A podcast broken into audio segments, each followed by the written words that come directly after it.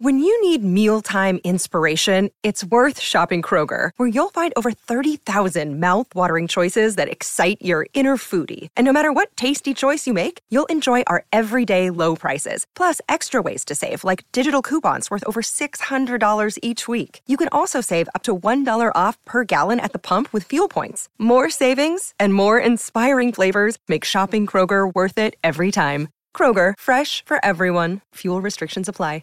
Well, it's been a week uh, to uh, rock the world in terms of sporting news. We've just uh, been hearing about Liv Golf uh, joining ranks again with uh, the PGA Tour, which has uh, shocked a lot of people.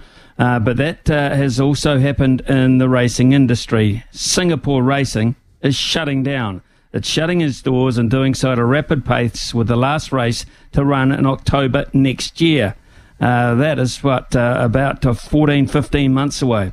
That is if they make it that far, with so many questions around speed and practicality of shutting down one of the most storied and established racing jurisdictions in Asia.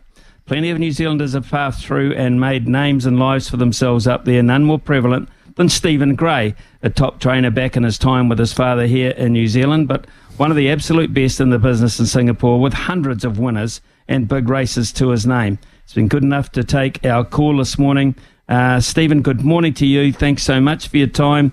Uh, this is a, a, bit of a shock to us over here. Um, what about yourself? Uh, how much warning have you had of this? Uh, well, that's shock to you. It's, it's uh, devastating to us here. We had no, no, no incline what was going on or any, any ideas. A couple of rumours just a couple of few days before because a lot of us went to sales on the Gold Coast and we heard heard a bit of stuff going on. But I've heard that before. You know, it's just um, prevalent in this part of the world. So no, it was a massive um, shock. Really, still getting over it. But, yeah. Have, have, have you been able to talk to uh, um, any fellow trainers, other people in the industry, and gauge um, their reaction? Oh yeah, no, definitely. We had a um, a meeting yesterday of all the trainers. Um, we all met and um, went around the room. We know we have a good uh, trainers committee here um, and and uh, group. So we all sat down and went around the room and just had a bit of a chat. What going forward? What's the best to do? And what everyone was thinking of doing, their ideas, and um, we're all adamant that uh, we've been um, wrongly done by. We've been um, sort of lit up the wrong tree. You know, what, what what's happened here? You know, through COVID, um, we were decimated. Okay, and um, uh, the, the club management just weren't prepared for that. Like a lot of lot of businesses around the world, you know, a lot, of countries, just it was just uh, devastating for us in respect that you know, we used to race twice a twice a week, and uh, we had close to 15, 1400 horses here, which catered for that, and um, shut us down for three months, and then realised they've got to race the horses and get going, and then we were reduced to one one day a week with no crowds. But the problem is they had no betting structures that people could bet, like in Australia or New Zealand, Hong Kong, and you had to come on course to bet or go to the betting centres, and um, um, it, it nearly sent them broke because they had to put the prize money up. You know, they pay incentives here to run. It, it, it's a great system, and that, that, that put them in massive debt. And then um, coming out of COVID, um, you know, a lot of horses left. I, I went to Malaysia. A lot of them were uh, moved on, etc. And and we come to this point where we had to come out of COVID and start again. So it looked doom and gloom for everyone, and um, what was going to happen. But um, you know, management sort of um, enforced to us that it will go on, um, keep keep pushing on, support racing. It will get back to normal, and um, seemed to be heading that way, you know. And uh, a lot of investment was going on. I, I myself personally at the time was looking at um, moving out because uh, I just couldn't see it surviving. But um, at the time, we had two um, children here. Uh, Katie was on the last year of um, school and doing, a, doing exams, and James, our son, was doing national service, so in the army. So we sort of were forced to stay with family, and um, we stayed on. And I'm trying to put a lot in a few few minutes, and then we were forced to stay on, and which was fine to support them we carried on, and then the last 12 months, um, we've seen a significant amount of interest again in investment. Um, we were assured by the club that it was pushing on. uh, Dale Brown was employed here uh, to run the racing. Started to do a really good job, and, and personally myself, I started to think. I said to Bridget, "Well, we, we might be one pulled the right, you know, rein and stay on because we had significant interest again, and started looking at buying horses, and like all the trainers, I think the two-year-old sales proved that." And um, the feature races were all brought in at a, at a lesser prize money, but we were assured that they were going to go up this next year. We were assured that um, prize money would go up. The incentives, you know, for your starters, incentives was uh, increased again, and it looked really, really good. So no, we had no idea at all. We, we, we you know, that's what was going around the room. We've been absolutely bloody rorted, and um, the big thing for now is what do we all do going forward? What do we do with the horses?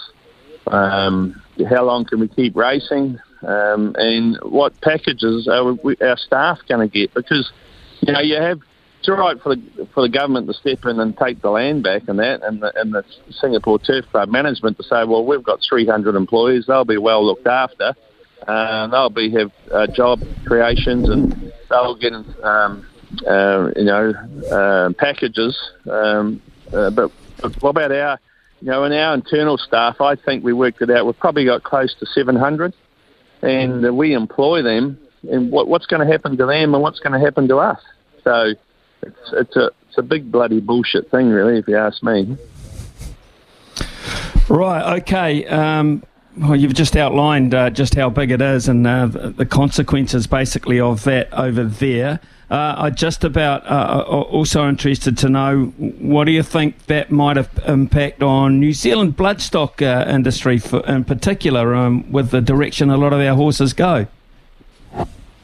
Oh, it's massive, massive for New Zealand because New Zealand is a place that we've had. Uh, of the day, New Zealand breed probably the the best horses at value in the world, right? And I, I you know, even the ready runs this year, we were quite active. You know, um, uh, it's just massive for New Zealand and in Australia because if it was starting to pick up, and there's no reason why it couldn't have gone forward even more. You know, um, yeah, it's significant, really. You know, because we don't sort of buy the expensive horses. We don't compete with Hong Kong, but we're at the, around the bottom middle end, and that's massive for um, the pinhookers, you know, the breeders. You know, we, we go there and we buy that, you know, up to $150,000 horse, sometimes more, but that's the average. And I guess the people selling the nice horses, um, it's a massive loss, really. No, you're bang on, Stephen. It's Louis here, mate. And you, are so dead right about that lower middle market. And I, I, saw a stat about how much bloodstock, not just at the uh, New Zealand bloodstock sales, but at all of the sales through Australasia that the Singapore uh, trainers had invested in. So, I mean, you're so right when you say you've been led down a path and kind of backstabbed a wee bit because you've just started investing again in your industry. And I, I guess, like, what happens to these horses? You raised the point before. We've just seen a report uh, by the RIB here about how they would potentially go about shutting down a greyhound industry in New Zealand who is on very thin ice. It is extensive. It's not an easy job to do to, to shut down a, a racing code. So, what information were you given by the authorities about how they would ethically and sustainably do that? Yeah, well, that's the interesting thing. That's what was at the meeting yesterday. You know, it's about packages for everyone there. And what about the horses? You know, thing is, Louis, um, I don't know how what, what stage they get to. So we had a 50. We got called up and had a late minute call up to go over there to their um, offices. Um, Irene Lim walks in, the CEO, gives us 15 minutes and tells you, from bottom of my heart, I'm sorry to give you the news, racing's closing. What the friggin' hell? You know, you got everyone's looking at each other. What? So, so have you thought about this? Has the government thought about this when they land grab it, take it back? Have they thought about what they're going to do with all these horses? Because, you know, they come out with an idea that, yeah, they'll fly all the horses back um, or, or back to Australia or New Zealand, but what happens with them then? And, and reality is, I rang IRT or and said, uh, how many horses can you take in one hit out of here? And they said I would take to about eight, eight to ten we can only do in quarantine.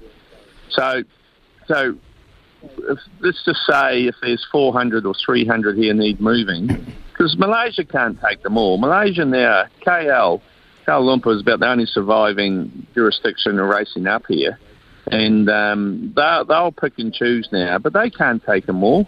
All right, they're not big enough to take them all, so there's going to be a lot left, and there'll be some nice horses that can go out of here and race again for sure. I have two or three really lovely horses that can go back to New Zealand or Australia and compete for sure. But so if you can only take eight at a time, that's a process, and they're talking two years. Well, what brainless frigging idea is that to think that you can just shift horses like that? You know, and what will happen with a lot of trainers, a lot of the horses, when they finish or get injured and that, these owners here will just say you can have it. Well, who's going to pay for them? You know, mm. they'll have to be shot.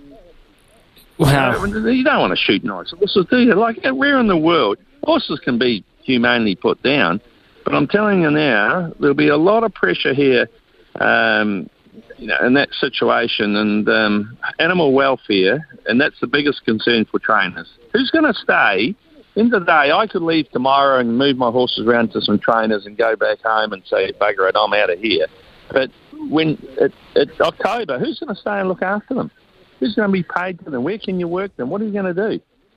So, so these people have made these decisions, and you can't tell me our CEO did not know because I how can there's no way the government the way they work here are going to go and just do that without talking to the to the to the club here, and and and all you have in the government, you'll have some very bright young people that have no interest in racing, no idea, make this decision thinking it'll happen in 18 months. Well, if it was going to close, I think that'd say five years, you know? So in yeah. that five years period, you got three years. So you carry on, and you, people can decide what they want to do, and it probably would slowly wind down, you know? So it's just really, I it just doesn't seem, it's very cold, very cold.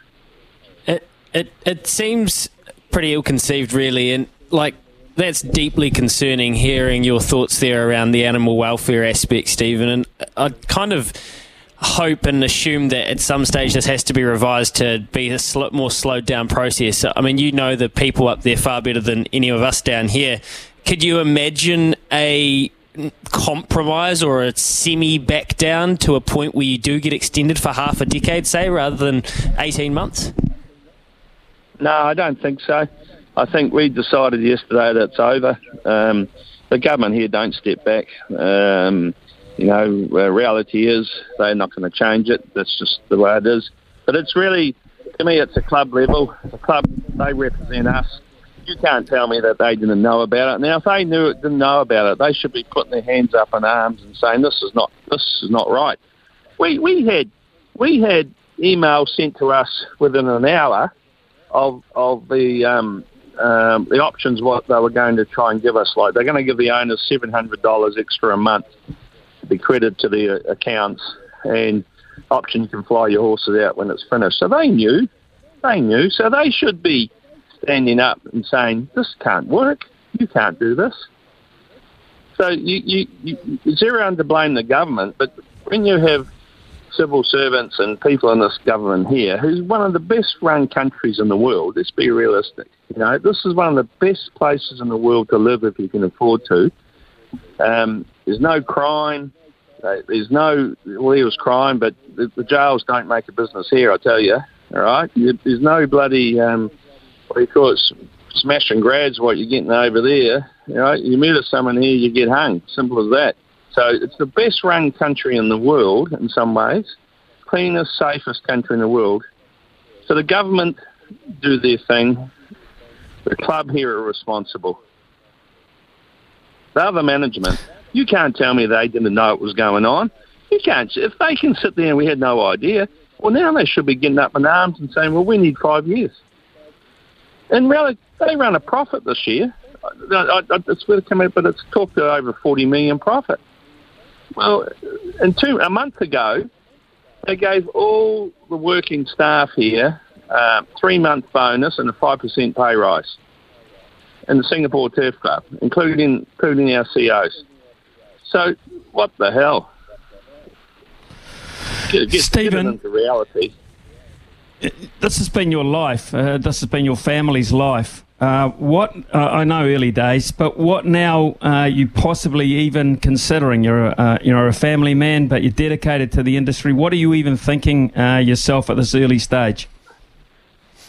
Um, what I'm thinking is to hang in here as long as I can for my staff, for my clients. Um, I have some really nice horses that you know I have a couple of young horses I think could win a Gold Cup. Derby if I can and try and do that. I'll try like to stay. It's it's probably financially how long you can stay. A lot of my owners have said they'll keep paying for their horses. And I have nice little horses running around or, or pay on. But what concerns me is around you in the environment who can stay on. What will happen? I reckon there could be less and less racing. Becomes a bit unviable, you know. So after that, we, we, we don't really know what we'll do. Um, I'm probably like to come home and train in partnership with Dad for a little while. That'd be quite nice to get a win up with him or something like that. We could do that. I'll probably just play around there and help spend a bit of time with the family and just chill out a bit and make a few decisions then. There's a few options out there, but here's been our life, you know, like 23 years and um, been here, and we just thought we'd do our time here and come home and do a few horses and um, have some fun, you know. So still got a lot to offer. Um, we, Bridge and I just don't really know yet. We just want to get through the next six months and then make a decision. Uh, Stephen, uh, we appreciate your time this morning. We can hear uh, in your voice and your comments uh, the level of disappointment and concern that you've got uh, for people as well as uh, horses over there. So um, w- we sympathise with you, and again, we thank you for your time and hope that things just pan out a little Can bit better in the future. and, thing? Yep, thing. absolutely. Yeah, about all this, right? So we have no government input, and that's the problem, right? Now, what I'm seeing in New Zealand, I've, I've, I've waited a long time to see some change, right? It's taken too long. So if you have government support like you're getting a bit in New Zealand, you've got to grab it and do it right. Because if it can happen here, it can happen in New Zealand too, right? And um, you've going to get behind the clubs, got to get behind the government, going to give the support. There's going to be change. It's got to be done right. It's got to be managed right. If you get it right in New Zealand, you won't. Uh, and if you don't, you're going to have the same problem here. What are you going to do with all the horses in New Zealand, the racing closed? Stephen Gray, you know, thank you very fact, much. Thank you. Yeah, it is a fact. You're right, and we're going through interesting times here with Entain, etc. So uh, we'll see what the end result of that is in due course, but uh, it won't be as dire as what you're facing, I hope. Stephen Gray, thank you very much for your time. We appreciate we appreciate your thoughts.